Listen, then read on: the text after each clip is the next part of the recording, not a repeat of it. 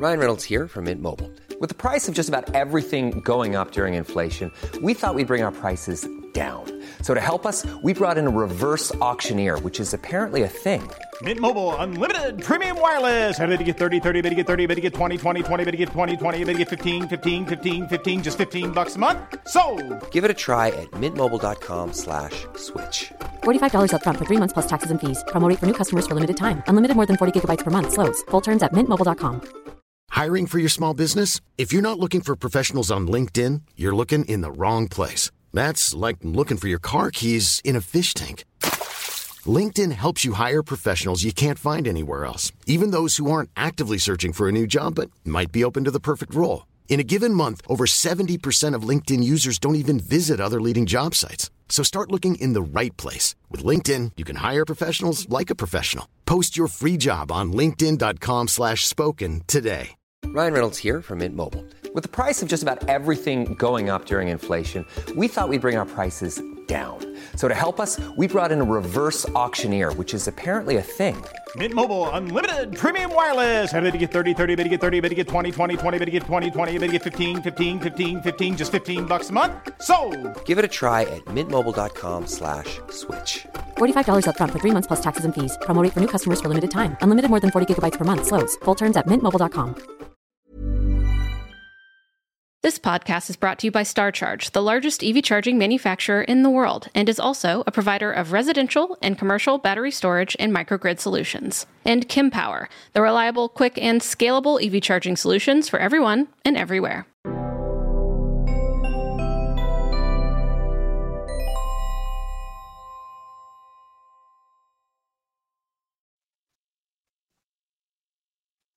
Hello, everyone, and welcome back to the Out of Spec podcast. How are you doing? I'm doing pretty well, I'd say. We have some exciting things coming up for the team over here at Out of Specs, so I'm getting kind of amped up about that. And I can't exactly speak to what is next, but you're going to want to stay tuned on the Out of Spec channels that I'm sure you're already subscribed to, of course. But I'll update you as soon as I can with the details. Sorry for the bit of a tease there, but I'm excited and I'd be super sure to race to tell you if I could. Alas. Into today's topic profiting from electric vehicles. Man, oh man, have the headlines been really anything but that lately?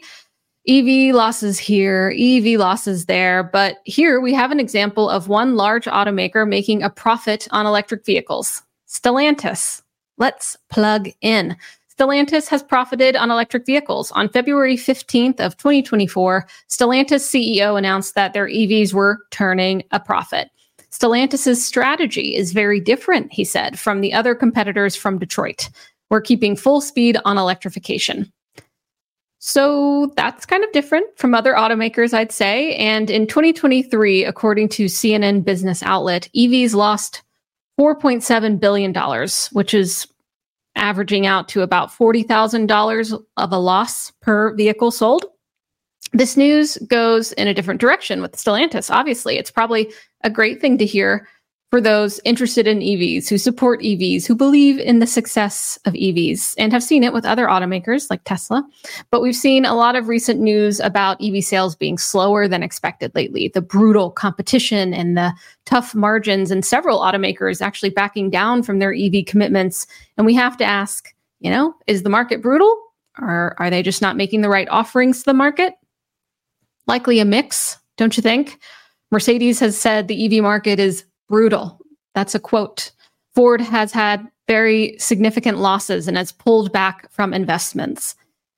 Stellantis' CEO, on the other hand, expects 2024 to be even better than 2023.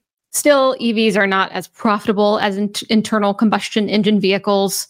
This makes sense, but they still expect profits to shrink in the short term as they transition towards a fully EV lineup. As written on their website, Stellantis has goals for going fully electric. We are setting the course for 100% sales in Europe, they say, and 50% of the sales in the United States to be battery electric vehicles by the end of this decade, six years from now.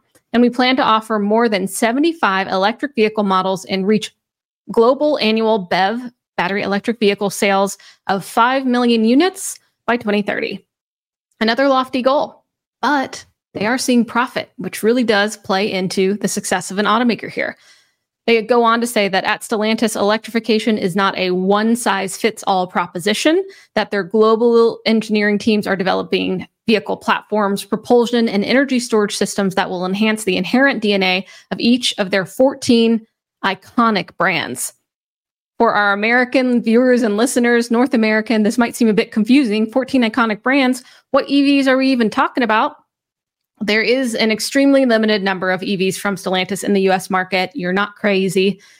The mid 2010s featured a Fiat 500e compliance car, but that's really about it from Stellantis that we've seen over here on this side of the pond. This 2010 Fiat 500e had 84 miles of range and was for sale in three states. And a compliance car, of course, means that it was complying to policy that automakers had to meet when it came to the types of vehicles they were selling in certain states at certain times to be able to sell those vehicles. However, very recently, on fe- February 21st, 2024, the first Fiat 500e, the new model for the US market, rolled off the production line. It's a cute city car. It looks fun. It just screams Italian luxury accessory to me. And it's not the most compelling specs, right? As it shouldn't be in my opinion. It's about 32,000 at a starting price, 149 miles of range, and 85 kilowatt fast charging. So it's still usable, but this is definitely more of a fun car than anything, a city car, a little commuter car to have. However, there are other vehicles as well as manufacturers abroad under the Stellantis umbrella. In addition to uh, the ones that I mentioned here Abarth, Alfa Romeo, Chrysler, Dodge, Fiat, Jeep, Maserati, Ram. They also have Citroen. I might be saying some of these wrongs. Forgive me. DS Automobiles, Lancia, Opel, Peugeot, and Vauxhall, some of which offer EVs in European markets and abroad. Of course, we are waiting for Stellantis to bring more EVs to the US and North America and see uh, how they're able to succeed here. They are optimistic. Perhaps they have a a bit of an upper hand here, noting these profits and this how their strategy is working for them. But they've also been functioning mostly in a different market in Europe. So they just recently on February 12th came out as the last automaker, the last major automaker to announce their plans for J3400, also known as the North American Charging Standard, also known as the connector that Tesla cars use and their plans to introduce those into their future battery electric vehicle models in North America. And we have a whole episode on that announcement, which you can check out in case you missed it. Also, it's important to acknowledge that subsidies are an important aspect for this profit to exist. Are you surprised? You shouldn't be.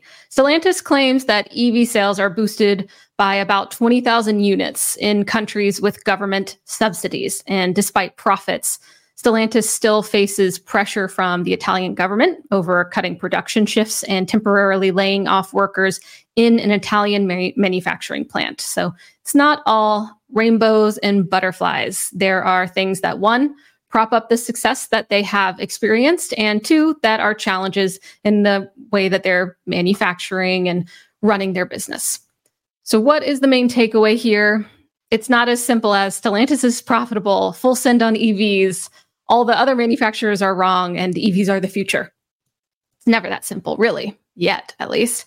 EVs are still a tough place in the market, and the slimmer margins when compared to ICE vehicles really just perpetuates that further. We have to figure out how to bring those down, how to create more affordable options while doing so. And I think that is just inherently tied to time, research and development, and the advancements of these technologies. And there's been a good bit of negative press about EV sales in the past few months, but this is good news. And we should always look behind the headline into what's really going on.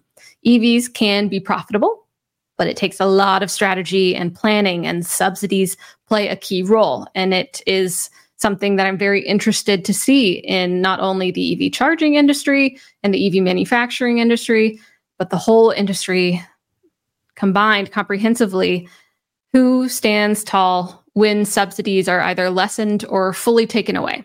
What kind of business models actually work without intervention from federal, state, local governments?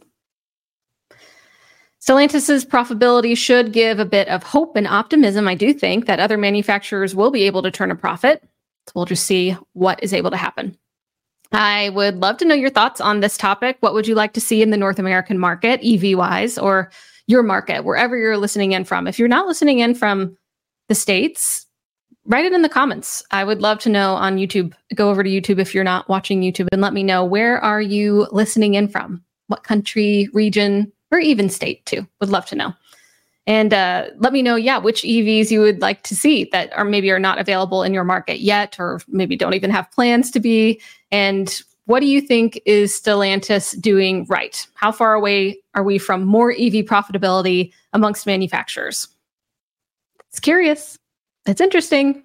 And I'm happy to cover it. Thank you for plugging in with me today for this episode of the Out of Spec podcast. Really appreciate your support, your engagement with our content. Shows us that we're doing a, a good job. I hope to see you next time on the next episode. Have a tremendous rest of your day. Bye bye.